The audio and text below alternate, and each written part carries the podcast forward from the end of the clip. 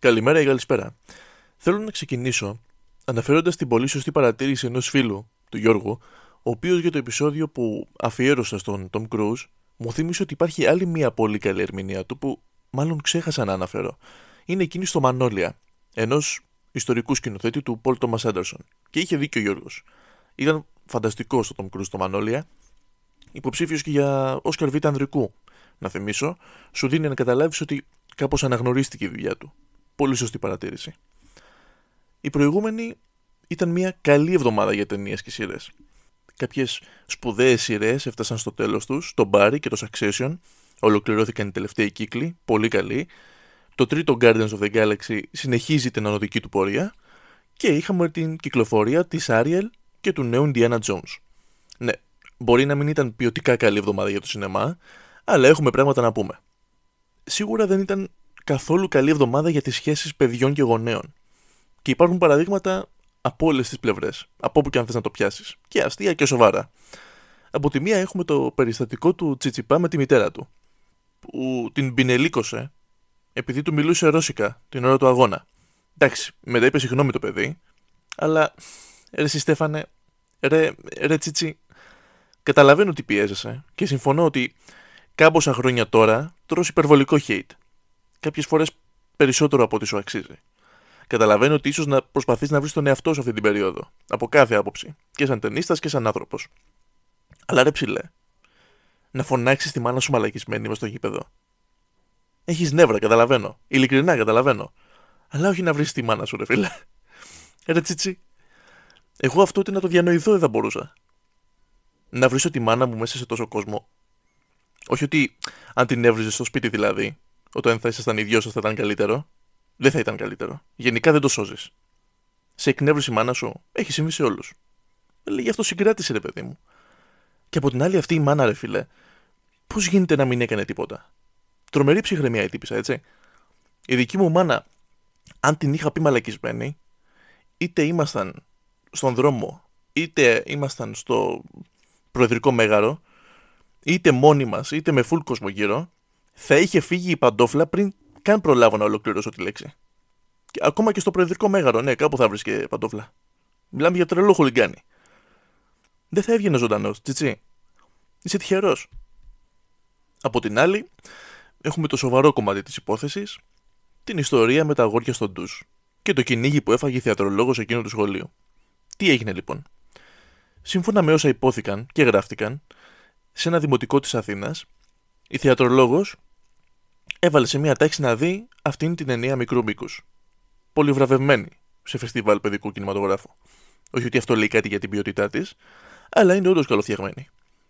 Και ένα από τα παιδιά της τάξης γύρισε σπίτι με ένα άβολο συνέστημα να τον βαραίνει. Το είπε στους γονείς του και εκείνοι κινήθηκαν νομικά. Τώρα, αυτό ίσως να μπορούσα να το καταλάβω μέχρι ένα σημείο. Λόγω του σοκ που φαντάζομαι ότι είναι το να βλέπεις το παιδί σου σε μια διαθεσία από το πουθενά.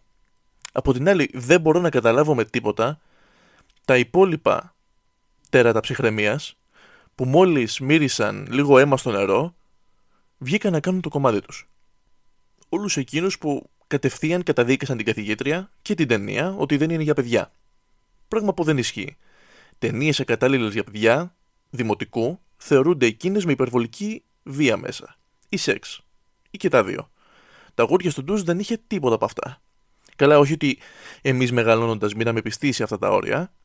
Έχουμε δει και εμείς ταινίες με σκηνές βίας από μικρή ηλικία. Αλλά αυτές οι ταινίες δεν θα προβάλλονταν ποτέ σε ένα σχολείο. Όλο αυτό το θέμα έγινε αφορμή πολλών συζητήσεων, μία εξ αυτών και εκείνη της παρέας μου.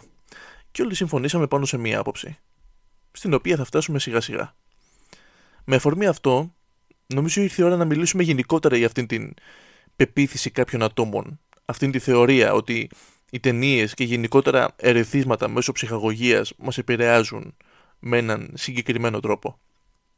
Πόσο ένα ερέθισμα δηλαδή μπορεί να επηρεάσει το ποιοι είμαστε; Είναι ικανό να σε αλλάξει από το πουθενά; Μήπως είναι ικανό να επηρεάσει ορισμένα άτομα μόνο; Και αν ναι, γιατί μόνο αυτά και όχι όλους μας; Στη δημιουργία αυτής της ατμόσφαιρας βοήθησε πάρα πολύ και η μηχανή κοιμά που λέγεται κανάλια. Ορισμένα από αυτά.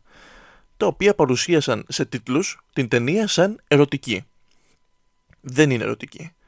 Κάποιος ανέφερε και τις λέξεις ομοφιλοφιλική προπαγάνδα, θέλοντας να πούν δηλαδή ότι προβάλλονται πρότυπα ομοφιλοφιλίας. Λες και τα πρότυπα έχουν να κάνουν με τη σεξουαλικότητα δηλαδή. Δηλαδή, αν ένας τραγουδιστής έχει σαν πρότυπο τον Freddie Mercury, πρέπει να γίνει γκέι πάση θυσία. Όχι να τον έχει σαν πρότυπο μουσικού ή παρουσίας. Ή μήπως θέλουμε το αντίστροφο.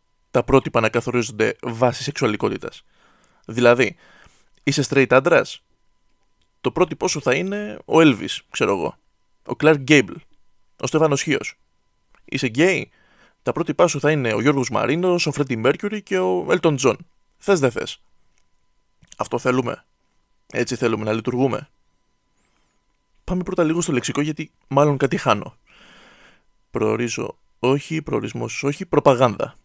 Ή ουσιαστικό. Οργανωμένη δράση με σκοπό την διάδοση ιδεών, σε παρένθεση πολιτικών κυρίως, και την άσκηση επιρροής στις λαϊκές μάζες. Με άλλα λόγια, ομοφυλοφιλική προπαγάνδα είναι αυτή που διαδίδει το να είσαι γκέι; Είναι μια ιδέα δηλαδή; Αρκεί να το πιστέψεις αρκετά και γίνεσαι; Αν είναι έτσι, οποιαδήποτε ταινία που περιέχει ένα γκέι ζευγάρι αποτελεί ομοφυλοφιλική προπαγάνδα και επηρεάζει. Δηλαδή, εσείς, όταν βλέπατε το Call Me By Your Name, σας δημιουργήθηκε μια κρυφή επιθυμία να φασώσετε κάποιον άντρα και γύρω σας; Αυτό σας έκανε; Αυτό σας έμεινε; Όχι δηλαδή ότι ο έρωτας εκφράζεται με τον ίδιο τρόπο όποια και αν είναι η σεξουαλικότητά σου; Παρεπιπτόντω, μια παρένθεση. Ακούστηκε ότι θα κάνουν και δεύτερο Call Me By Your Name. Δεν υπάρχει νόημα, θεωρώ. Το πρώτο τελειώνει τέλεια. Κλείνει η παρένθεση, πάμε πίσω στο θέμα. Ξέρω ότι θα μου πει κάποιος αν απάντηση σε αυτό.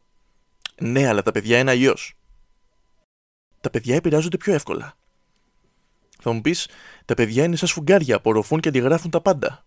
Δεν διαφωνώ στο ότι απορροφούν και αντιγράφουν πράγματα. Αλλά, για να καταλάβω, εάν ένα παιδί δει μια ταινία θα γίνει αυτό που απεικονίζει η ταινία; Πώς λειτουργεί αυτό; Πείτε μου να ξέρω. Νιώθω πολύ μικρός μπροστά στην απεραντοσύνη του νοητικού σας επίπεδου. Είμαι πλεμπαίος εγώ και δεν τα πιάνω αυτά. Και αφού μου εξηγήσετε αυτό, εξηγήστε μου πώς γίνεται εγώ να βλέπω τον ονό από μικρός και να μην έχω γίνει ακόμα μαφιόζος. Είμαι πάρα πολύ σίγουρος ότι το παιδί σου δεν παρακολουθεί όλη μέρα ταινίες αφιερωμένες στον γκέι έρωτα. Είμαι πολύ σίγουρος επίσης ότι βλέπει και άλλα πράγματα. Γιατί λοιπόν να μην υιοθετήσεις σαν πρότυπο έναν Aragorn ή έναν Batman ή έναν James Bond, αλλά να υιοθετήσει τον Έλιο, εφόσον τα παιδιά λειτουργούν με σεξουαλικά πρότυπα, όπως λες. Το πάμε λίγο μέσω τρικάλων.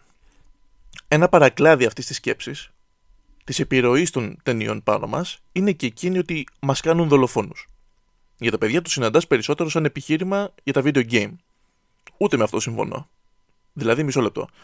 Το GTA, το San Andreas συγκεκριμένα, δεν είναι απλά ένα video game. Το San Andreas είναι συστατικό ολόκληρης της γενιάς μου. 9 στους 10 το έχουν παίξει. Το San Andreas λέω έτσι. Και αν όχι αυτό, κάποιο άλλο της σειράς. Και αυτός ο ένας που δεν έχει παίξει, το έχει ακούσει, έχετε ακούσει τα πάντα για αυτό, μέσω των υπολείπων 9. Επαναλαμβάνω, μία ολόκληρη γενιά, κυρίως οι άντρες αυτής της γενιάς, γνωρίζουν από μικρή ηλικία ένα παιχνίδι το οποίο είναι χαρακτηριστικό για τις ελευθερίες που σου δίνει στην βία και τον τρόπο που οι πρωταγωνιστές όλης της σειράς τη χρησιμοποιούν σαν εργαλείο για τη δουλειά τους, αν λέγεται δουλειά αυτό. Και γυρνάμε πίσω στο επιχείρημα ότι τα video games κάνουν τα παιδιά βία. Σίγουρα μας συστήνουν στην βία. Ναι, το δέχομαι. Πόσοι όμως από το σύνολο αυτό μεγαλώσαμε έχοντας στο μυαλό μας ότι το να ασκείς βία είναι τρόπος ζωής. Μας σύστησε το οργανωμένο έγκλημα. Γίναμε όλοι συμμορητέ.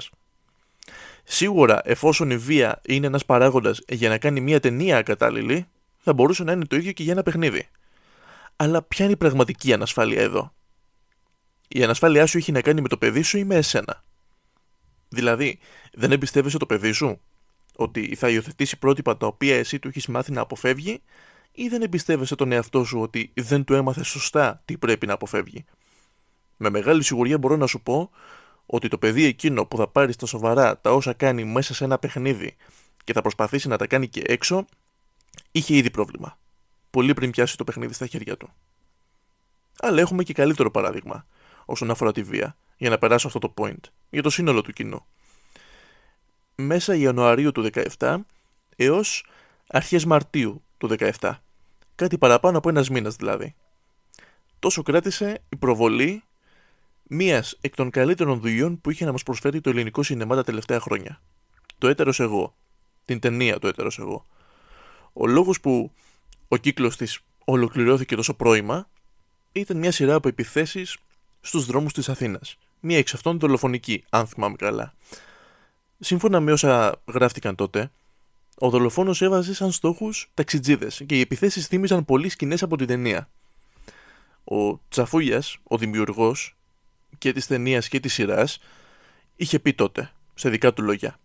Αποφάσισα να αποσύρω την ταινία, όχι φυσικά διότι αναγνωρίζω κάποια σύνδεσή της με τον δράστη της Κηφισιάς, αλλά προκειμένου να μην παρεξηγηθούν οι προθέσεις οι δικές μου και των συνεργατών μου στην προσπάθειά μας να συνδράμουμε στις έρευνες.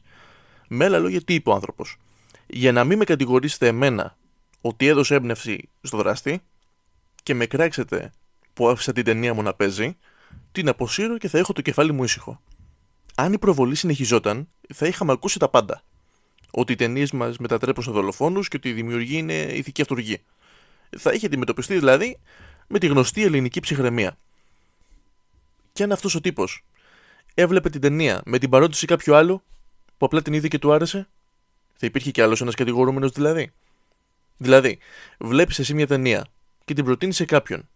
Κάποιον που δεν τον ξέρεις τόσο καλά και έτυχε να είναι στην παρέα σου ένα βράδυ. Πάει αυτός την βλέπει και επειδή μπορεί να έχει κάμποσα θέματα, καταλαβαίνει ότι πρέπει να βγει έξω και να αρχίσει να σκοτώνει κόσμο.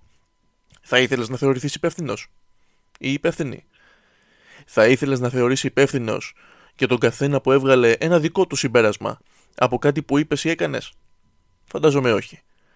Γιατί συνεχίζουμε και κυνηγάμε τους δημιουργούς και όσους προβάλλουν μια ταινία λοιπόν; Αν κάποιος πάρει το λάθος μήνυμα, είναι πρόβλημα του δημιουργού; Εκεί έξω υπάρχουν καλοί και κακοί άνθρωποι. Και αν αυτό σας φαίνεται πολύ υποκειμενικό, ας το πούμε αλλιώς. Εκεί έξω υπάρχουν λιγότερο και περισσότερο άρρωστοι άνθρωποι. Και ελάχιστοι υγιείς. Πολλοί θα δουν μια ταινία. Είναι τεράστια η πιθανότητα να την δει και κάποιος από τους περισσότερο άρρωστους. Το τι θα κάνει αυτός από εκεί και πέρα είναι μόνο δική του ευθύνη κάποιος πρέπει να πει στις μεγαλύτερες ηλικίες ότι πρέπει να σταματήσουν να κατηγορούν τους δημιουργούς και να αρχίσουν να κατηγορούν τον άνθρωπο, το άτομο, αυτόν τον έναν. Δεν φταίει μια ταινία αν ένας πήρε έμπνευση, βγήκε και άρχισε τις επιθέσεις. Θα έφταιγε η ταινία αν η πλειοψηφία των θεατών του έκανε αυτό. Αν η μισή αίθουσα έβγαινε από την ταινία και γίνονταν δολοφόνοι. Τότε ναι. Καταλαβαίνετε ότι δεν είναι κάτι καινούριο όλο αυτό. Ξεκίνησε πολύ πριν από τα αγόρια στον ντουζ.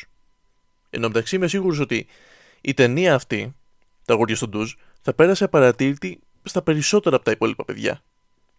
Όχι ότι όσα προβληματίστηκαν ήταν κακό. Απλά θέλω να πω ότι για τους γονείς έγινε πολύ μεγαλύτερο θέμα από ότι για τα παιδιά. Μία ταινία μπορεί να αλλάξει τον τρόπο που ζεις στη ζωή σου. Να σου φυτέψει μια σκέψη, να σου πουλήσει ένα όνειρο ίσως, δεν μπορεί όμως να αλλάξει αυτό που είσαι. Μια ταινία από μόνη της. Ή ένα σύνολο ταινίων ακόμα. Δεν γίνεται να δεις, ας πούμε, όλες τις ταινίες του Bruce Lee και του Jackie Chan και στο τέλος να έχεις μάθει κουνγκφού. Και όλα όσα πρέπει να περάσεις για να φτάσεις σε αυτό το σημείο. Γίνεται όμως να τις δεις και να σου έρθει η ιδέα να πας να μάθεις. Να γραφτείς σε μια σχολή. Έτσι λειτουργούν οι ταινίες. Το παράδειγμα είναι χαζό, το ξέρω. Αλλά καταλαβαίνετε τι θέλω να πω και για σένα ανασφαλή γονέα, δεν μεταλλάχθηκε η σεξουαλικότητα του παιδιού σου επειδή είδε το Call Me By Your Name ή τη ζωή της Αντέλ ή τα αγόρια στον ντουζ, ούτε θα γίνει δολοφόνος παίζοντας ένα παιχνίδι, εφόσον έχεις κάνει σωστά τη δουλειά σου πάντα. Και αν ο σκοπός σου είναι να το αποκλείσεις από οτιδήποτε μπορεί να αποτελεί για σένα ομοφιλοφιλική προπαγάνδα, όπως το ονόμασαν, ε τότε κλείστο σε ένα σπίτι και δίδασκε του εσύ, με τον δικό σου τρόπο. Υπάρχει και μια ταινία που λέγεται Κοινόδοντας. Θα σου αρέσει. Γενικότερα, δεν πρόκειται βλέποντας μια ταινία κάποιος να αποκτήσει κάτι που δεν είχε ήδη μέσα του. Άντε μέχρι μια φοβία το συζητάω. Και αυτό έως μια ηλικία. Εκτός αν είναι τόσο σοκαριστική και πρωτόγνωρη εμπειρία να την βλέπεις. Όπως τότε που είχε βγει το πρώτο Τα Σαγόνια του Καρχαρία. Και όλοι ανέπτυξαν μια φοβία για τη θάλασσα. Άντε μέχρι εκεί. Θα πάθει κάποιο παιδί τίποτα αντίστοιχο βλέποντας τα γόρια στον ντουζ; Αμφιβάλλω. Ίσως να προβληματιστεί όμως. Δική σου δουλειά είναι να το στηρίζεις. Όχι να κυνηγάς μαγίσσα. Πάρτε το απόφαση κάποια στιγμή. Και αν δεν σας δω, καλό απόγευμα, καλό βράδυ και καλή νύχτα.